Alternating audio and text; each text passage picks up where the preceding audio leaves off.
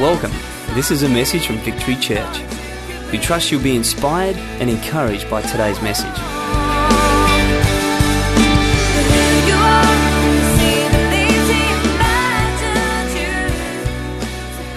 So, tonight at the end of camp, and if we can picture for a few minutes that we would walk into a camp environment, pretend that you haven't had much sleep, pretend that the person in your dorm has been snoring all night, but something inside of you says, I have a moment to capture something of God in this place tonight.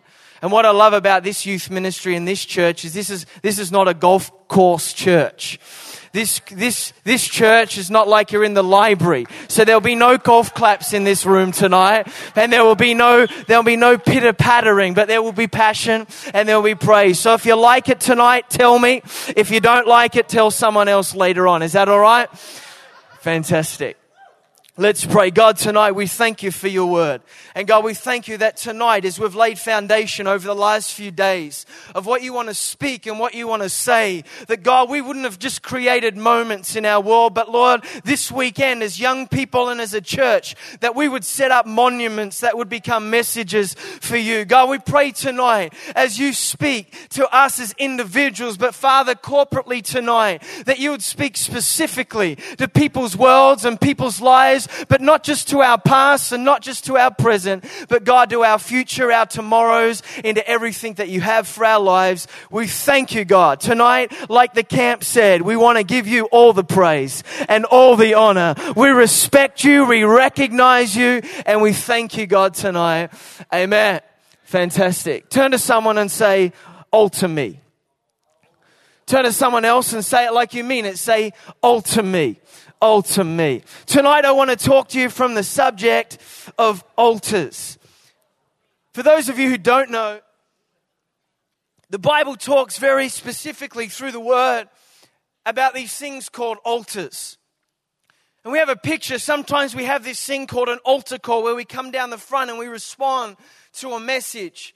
But God, through the scripture and through different spaces in time, He creates moments for men and women to respond through creating an altar to Him. The Old Testament would show us that altars were set up as places and spaces that they would come and sacrifice animals.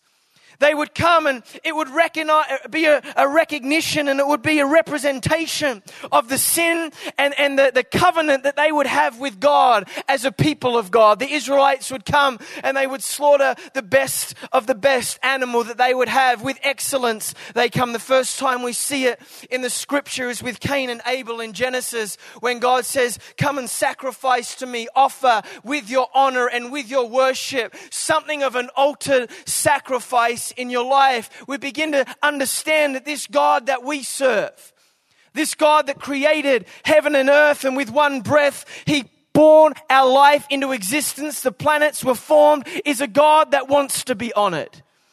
It's a God that deserves to be honored. And an altar, the Hebrew word for altar just means where flesh things die, where flesh things die. Alter me tonight. The Bible says, if you turn with me, are you okay tonight? Genesis chapter 35 verse 1. Genesis 35 verse 1. The Bible says this. It's talking of a man called Jacob. It says, then God said to Jacob, arise, go up to Bethel and dwell there and make an altar there to God. I love that God talks about himself. Don't you love it? God says to Jacob, go and make an altar to God. Why not just say, God, go make an altar to me? God's very deliberate because he wants to remind you of who he is in your life. God says, go and make an altar there to God, who appeared to you when you fled from the face of Esau, your brother. And Jacob said to his household and to all who were with him, put away, put away the foreign gods that are among you, purify yourself and change your garments. Then let us arise and go up to Bethel and I'll make an altar there to God who answered me in the day of my distress and has been with me in the way at which I have gone. So they gave Jacob all the foreign gods which were in their hands, their earrings which were in their ears, because that's where earrings go, in your ears. And Jacob hid them under the terebinth tree which is in Shechem. The story continues to unfold as we see it it says that Jacob would then round up his family, he would round up his children. He had a few, and he would round them up and he would take them back to Bethel. Bethel simply means the house of God, it was a holy place. And what the Bible shows us and to understand and bring you into the picture that we're talking about of Jacob's life tonight. Let me fast uh, rewind, sorry, rather back a few scriptures, back a few years to when Jacob is born. Jacob's name actually means heel grabber. It means supplanter. It means fraudster, cheapskate. You see, what Jacob did from the very first time he breathed air is he grabbed hold of his brother's ankle as he were born. They were twins. Esau, who was born first, and Jacob, the second born. And Jacob came out, and from day dot, he was a mama's boy. Right from the onset, he loved his mum, and his mum loved him. He wasn't the oldest. He, he stood no right to receive an inheritance. He stood no right to begin to walk into the blessing of a father. But here was Jacob that as he began to grow up, he began to learn the art of what his name would articulate. He began to learn the art of what his name would suggest to us.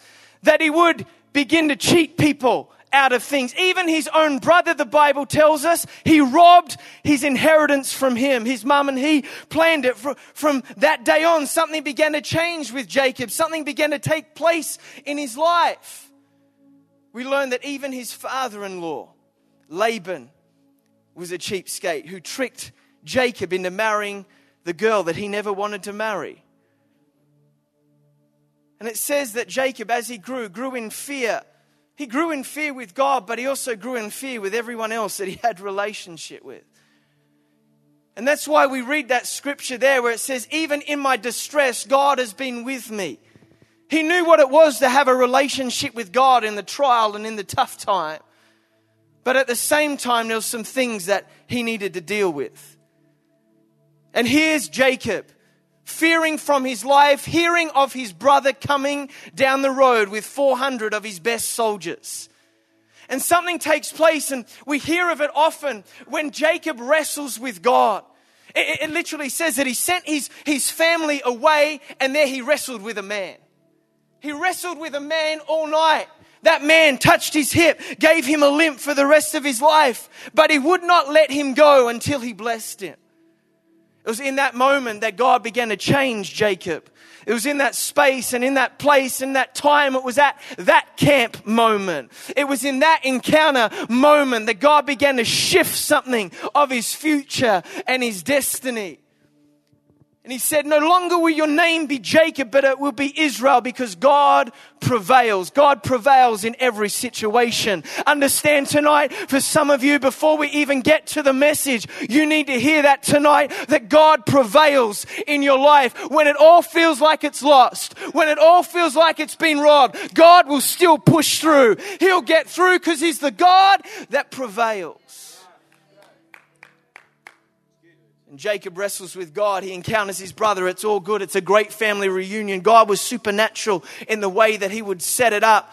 So they journey on. Something goes on in a city, and all of a sudden, Jacob is running for his life. And then we read this story. And we see that the story unfolds, and God says to him, Remember where you encountered me. Remember where you wrestled me. Remember when I began to change your name. Remember in that space and that time in your life, that encounter, that experience that you had with me right there. I want you to remember that. But don't just leave it as an encounter. Don't just leave it as an experience with God. Out of that, out of that moment, set up an altar for me. And I love that story, Musha's story tonight. As we hear from that moment when she encountered God, her life began to set something up of a journey. And what I want to say to the young people tonight, hear me when I say this. Don't let camp just be an experience. Don't let camp just be an encounter. Allow some space. Create a place for God in your life that you set up altars to Him. What I've learned about camps is this is that we do encounter God. There is a life change. There is an altered thinking. There is a shift sometimes just for a little while. But what we do tomorrow, what we set up tomorrow, determines how long we live out everything God has done in our life. I don't think sometimes we get so caught up in the, the rat race of life and Christianity that we forget the fact that God is desperately passionate about dwelling with us. See, I think about it like this tonight. That do, do, you have a place in your life, maybe in your home? I remember growing up. Uh, I remember growing up. My name is Child, so I have an excuse of never having to grow up. But in, when I was growing up, my mum and dad had a special room. A special room. Has anyone had a special room? And that special room was our front lounge room. It had the special lounges, had the special coffee table, had the special cabinets that held the special cutlery and the special china, and uh, there were special pictures in and around those cabinets. This was a special room. I can actually only remember a couple of times in my life ever seeing the special room get used. Once, one, once, one time was when a Lutheran gentleman actually came around to our house to sell us encyclopedias. And I thought, man, why does he get to use a special room? Because they bought some off him, apparently. Don't take him to the back room. And another time was when I was making a decision to be water baptized. And I got to use the special room as the pastor came round and talked me through what water baptism meant to me. And I think about it like this in every single one of our lives do you have a special place for God in your world? Is there a room in your lifestyle? Is there a room in the existence of your world that you've created somewhere, some space, a place, some sort of time in your world for you to not just experience God way back in the day, but for you to set up a place that's an altar that you can continue to go to day after day after day, a reminder of the great things that God has done for you. Because understand tonight, it's great to encounter Him. It's great to experience experience Him, but I would rather experience God every single day of my life. I would rather encounter and find out the mysteries of what He has for my life every single day that I can. I want to set up an altar in my life. See, it's at the altar that Jacob began to remember that God saved him from his stress and his distress. I wonder for you tonight, where were you before you had that encounter with God? Where were you before you had that experience with Him? Where were you before the lights came on and the revelation dropped into your heart and life where you begin to understand that, the, that you begin to realize that, man, life is more than just nine to five, Monday to Friday. There's got to be something more in the mix. There's got to be something more about this God that I've heard or this, this emptiness inside. There's got to be something that needs to fill it. God is desperately passionate about setting up a space to connect with you. See, altars in our life mean a number of different things. When I got married eight years ago, I walked, well, I didn't walk, my wife walked down the aisle and we met on another altar. It's the altar of marriage. And as she walked down that aisle, right then and right there, there was a decision that needed to be made. A decision whether for richer, for poorer, in sickness and in health. Even when, Ben, your breath smells bad, will she still stay married to you? Decisions that needed to be made that day. And we made commitment, we made covenant to one another, we made decisions, choices, and there was an experience that took place that day. But the only thing, the only thing that makes a difference about whether that was a great experience, whether that was a great wedding day, or whether I have a marriage. A wedding day or a marriage in my life is my daily decision to live out of the covenant and commitment and relationship, to live out of that altar and that space that I create. Hey, there's been plenty of times There's been plenty of times that my wife would have felt, man, who is this guy as good looking as he is? Who is this guy that I married? There's been plenty of times when we've had to work through things. There's been plenty of times where we've had to push through things and make decisions to live out of that covenant. Because understand tonight it would be easy to say, well, what a great day that was. What a fantastic experience that was. Let's look at the wedding photos. Wow, God did something significant in my life that day. Man, my hair looks good. The cake tasted fantastic. Camp was great. I remember when I was 20 and I went to camp. What an experience. I get warm and fuzzy on the inside when I think about that. Or has it been something that has been a marriage between you and God? Not just a wedding day, but a marriage. I love it. I love it. I love it. I love the fact, I love the fact for you and for me, there was an arranged marriage. There was an arranged marriage before you knew it, before you knew you needed it. He set up a marriage for you. He set up a covenant for you. There was a, a wedding certificate with your name on it already signed by Him in His blood for you and for me. It was already set up an arranged marriage. I love the fact that Jesus, he didn't die. He didn't die in a church building. He didn't die between two lit candles in a Catholic building. He died between two crosses on the hill of Golgotha, arranged and purposed before the breath of time. He decided he would make a commitment and a covenant to you. He would encounter you in ways, in places, in spaces, in moments that you would set up so that God could create something great for you. The Bible actually shows us that these moments that we set up altars is, is, a, is a word that we call zikaron. It means that monuments that are created for God's greatness. And when Jacob sets up an altar to God, he sets something up for his life to show the greatness of this God that we read about tonight. It's a place where he wrestled face to face with God. But it now it was time to set up a space for God so that it wasn't just visitation, but it was a habitation in his life. And tonight, every single person that's in this room, we have an opportunity to set up altars for him. Altars tonight are places that are private.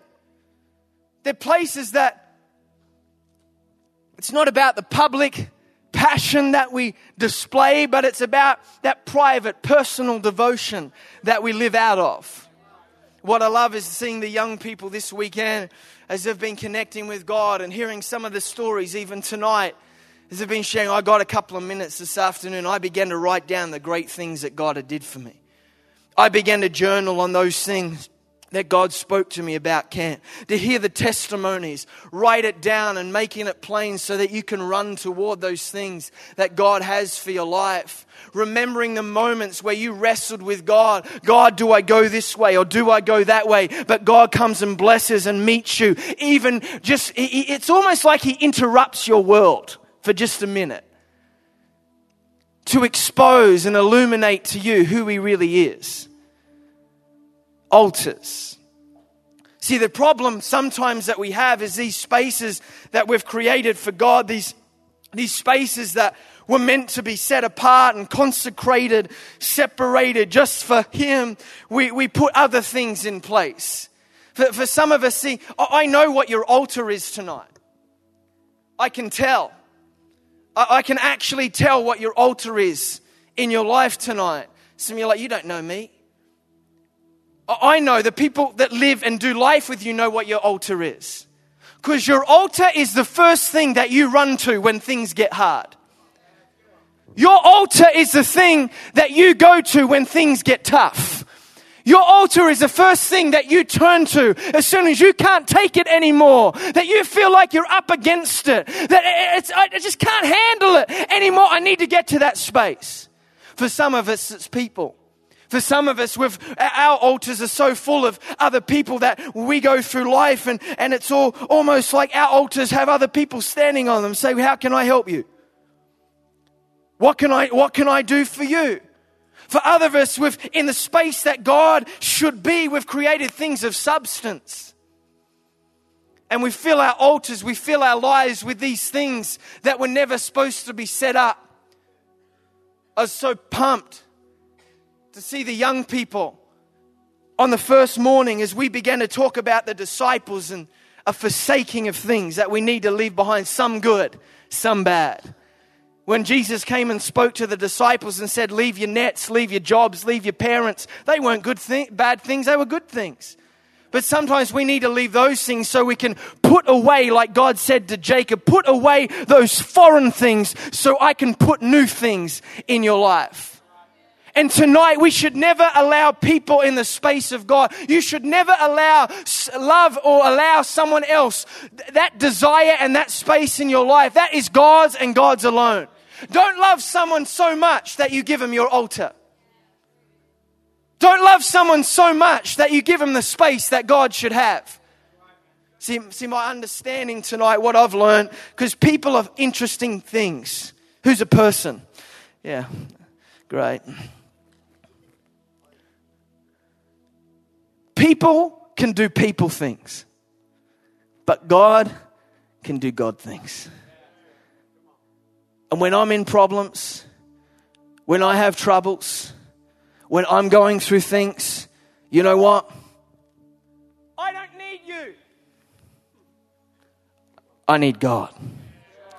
The reason he says to Jacob, Go, Jacob, and set up an altar to God is he says to us tonight, go and set up an altar to God. Don't go and set up an altar to your husband or to your wife. Don't go and set up an altar to that boyfriend or to that girlfriend. Don't go and set up an altar to that drug addiction, that alcoholism, that attitude, that internet problem. Don't set that up as your altar. Set an altar up, a space that was divinely created for his grace. An altar to God. Altars to God. Unfortunately, some of us, we, we've lost our altars. It's like we need to get the rag out and just begin to dust that thing off and go, God, it's been a while. It's been a while, God. For other, uh, others of us, it's, it's like the command that God gave to Jacob, and we need to get amongst it and begin to build that altar and that space that God has for our lives. For, for, some of you, it's just the unwrapping and the unlocking of what is beginning to speak to your life right now. It's like, I'm just learning, I'm just finding out, I'm just discovering, like Jacob who wrestled with God. It's almost like the wrestle is on, the UFC SmackDown is happening with God. Do I let this go? Do I carry this? Do I take on this? God bless me, speak to me, change me, mold me, make me, do all those things. And slowly, as you do that, you create space for God. But tonight, do you have an altar? Do you have that special place that you've created for Him and for you? A place that is number one, secret. A place that's a secret place. A place that allows you deep communion with God. A place that is yours and yours alone. A place that you can run to. A place that you can go to. A place that is yours, hidden away, tucked away, that people know you have, but no one has been there. You don't allow anyone. It's tightly closed. It's tightly shut. That's your space. That's your place that you go to with God. That's your time that you allow God to step in and stoop into your world.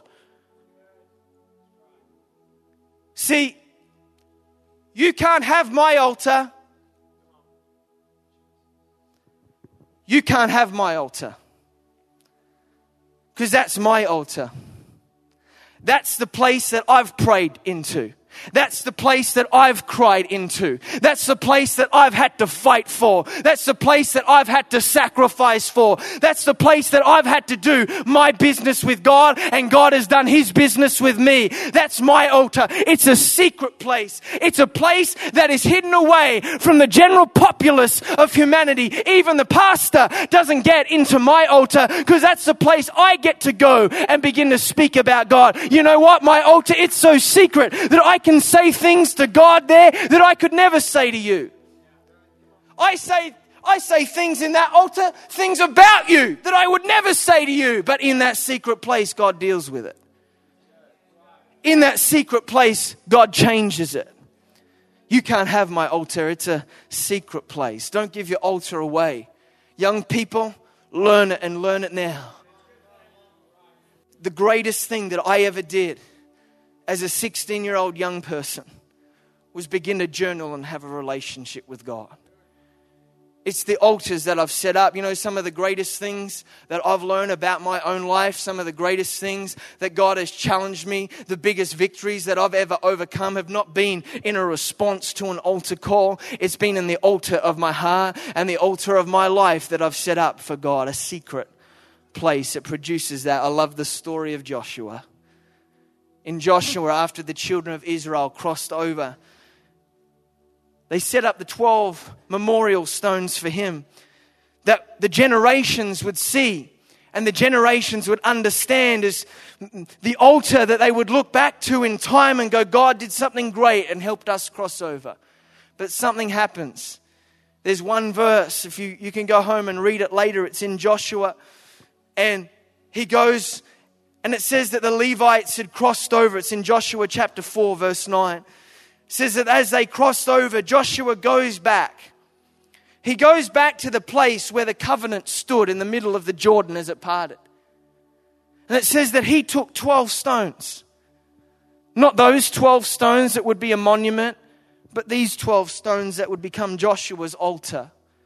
It says he placed 12 stones as an altar to God as a sign and a thanks and an honoring to God of all the great things that he'd done. And it says that nobody else saw it but God and Joshua. There's a secret altar that needs to be made. It produces a secrecy, a, a connection, a deep communion between you and God. Number two tonight, things that altars produce. Altars produce something of sanctity. See, all sanctity talks about it. It talks about being set apart, holiness. It's a purity. It's a space where it's sanctified, set up for what God wants to speak and God wants to do. It's a prepared place, an altar, just like Elijah's altar. Elijah's altar in 1 Kings chapter 18, verse 20 to 40 it's a place that needs to be set up for what God wants to do, set apart. Understand tonight, God is not a random God. That is why they would create spaces and altars for God. God didn't just go around zapping up sheep and cows off the fields and going, Well, thank you for your sacrifice. It says, You bring it, you set it up.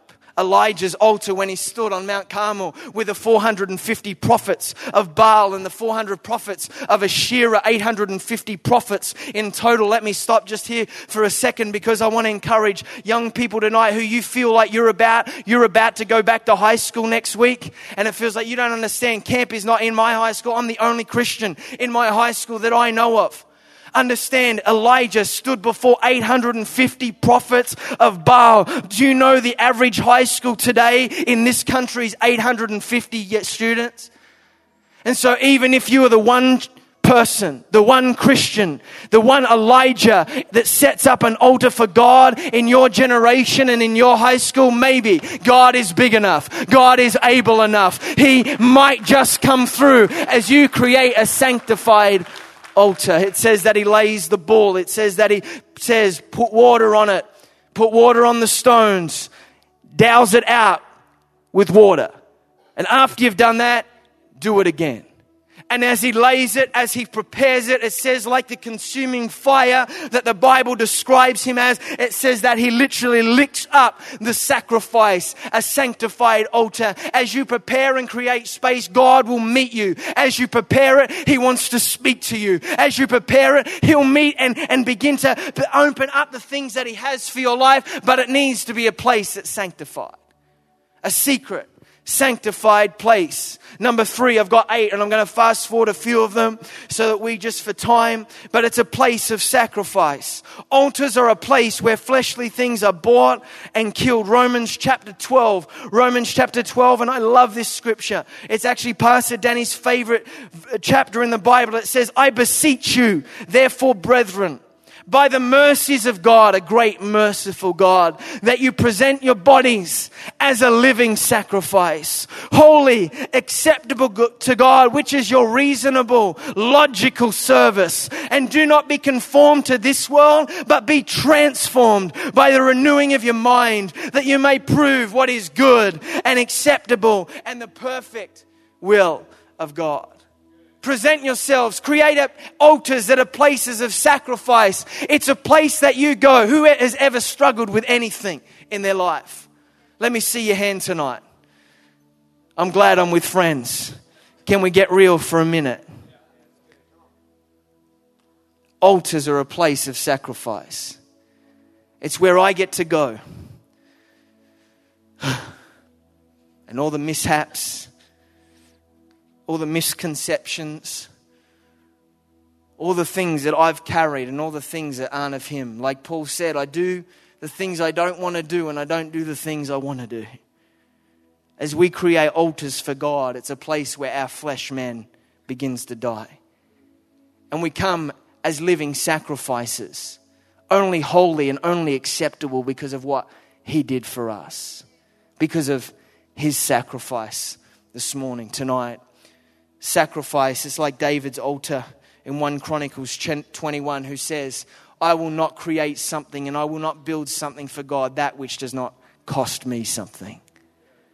It's a sacrifice. Number four, it's a place of safety. Moses' altar. It's a place of, I, have learned through the altars of my life, I've learned in the altars of other people's lives that sometimes you learn things in times of trouble if you've got a place that you can run to, if you've got a place that you've set up for God, there's spaces and there's places that you can go to, you can turn to, that there's safety in Moses. When Moses sets up an altar in Exodus 17, verse 5, it says that, and Moses built an altar and called its name, The Lord is my banner.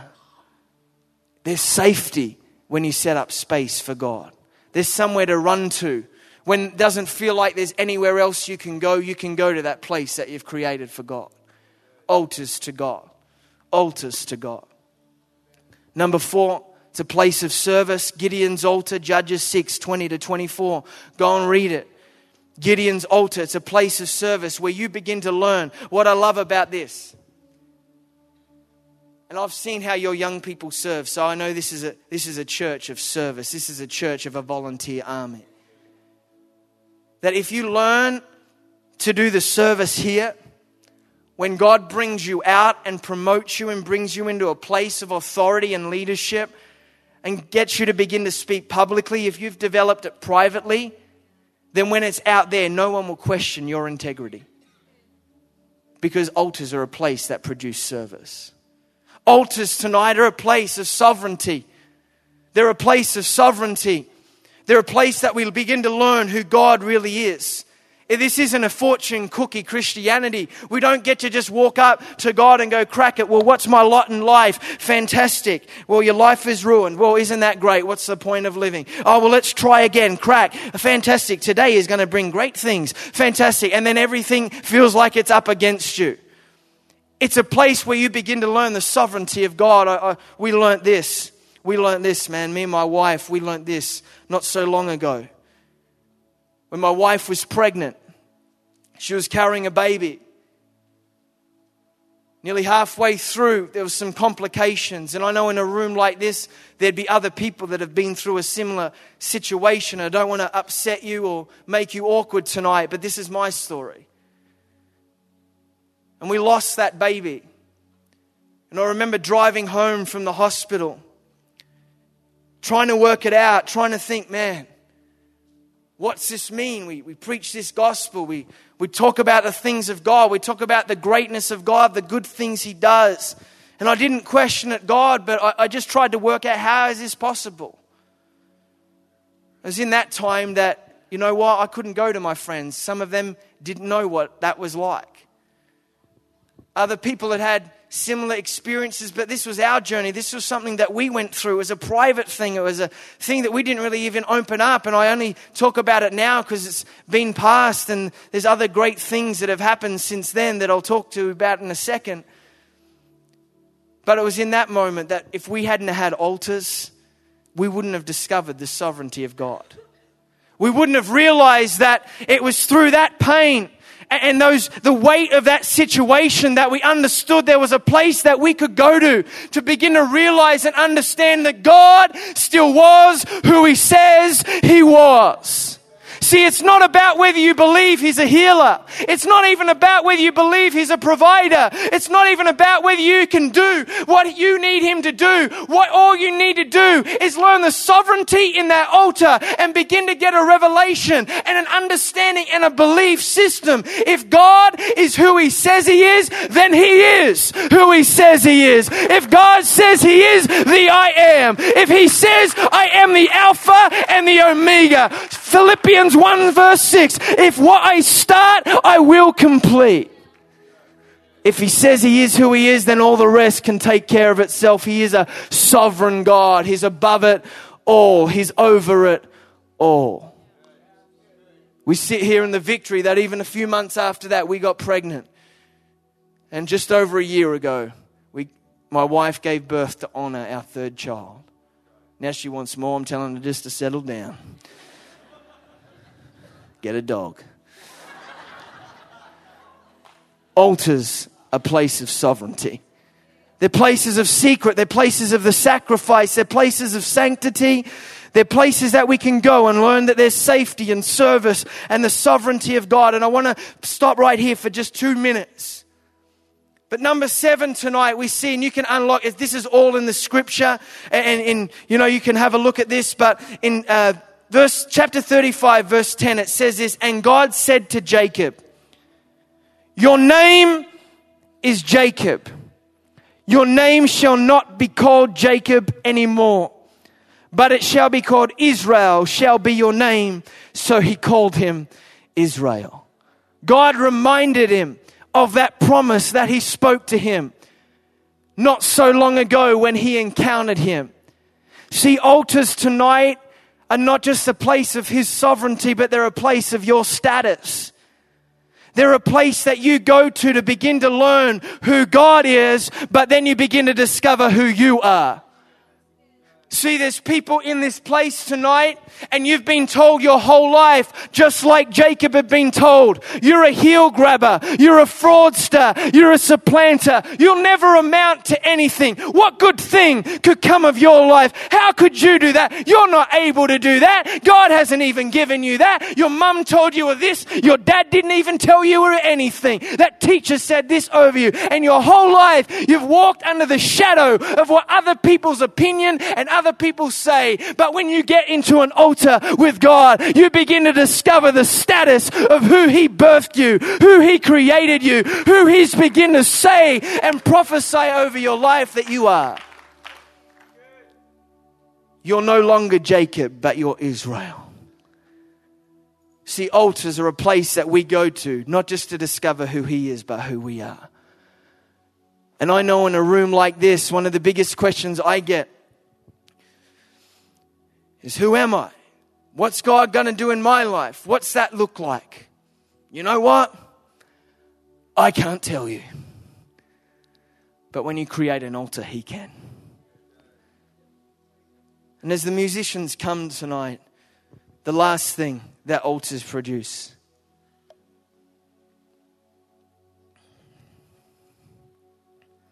the last thing and for me, probably one of the most powerful things is altars produce a place of salvation. It's a place that we can go to. It's created space that we can go. It's the altar, see, for, for me and my wife, for me and my life. It's, it's the place that has saved me time and time again. When I couldn't work it out, that altar saved me. When, uh, when we were going through tough times, not just with the physical, but with financial. I wish I had time to talk to you about some of the blessings that God has done in my life, but it's, it's been some of those places that that altar has been the thing that has saved my life. That altar has been the thing that saved my kid's life. That altar has been the place that has saved my marriage, my friendships, my relationship, even with God, my ministry, what I do for God, and everything that flows out of my life. That altar has been a place of salvation.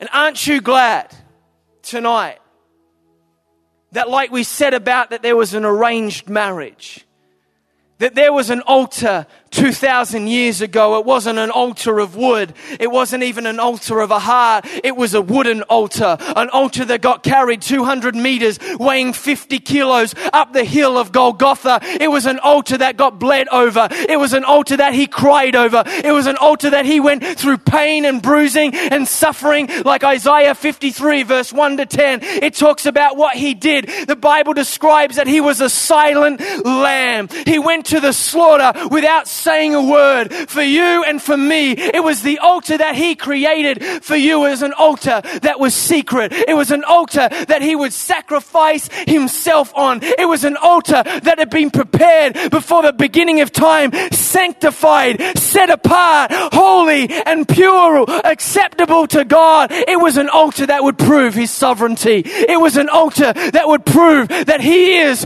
who He says He is. It was an altar that would begin to show us us and begin to describe to us the great things and the status that He would take you to. It was an altar of wood. Jesus' altar was that cross. And that altar, that altar is the thing that saves me.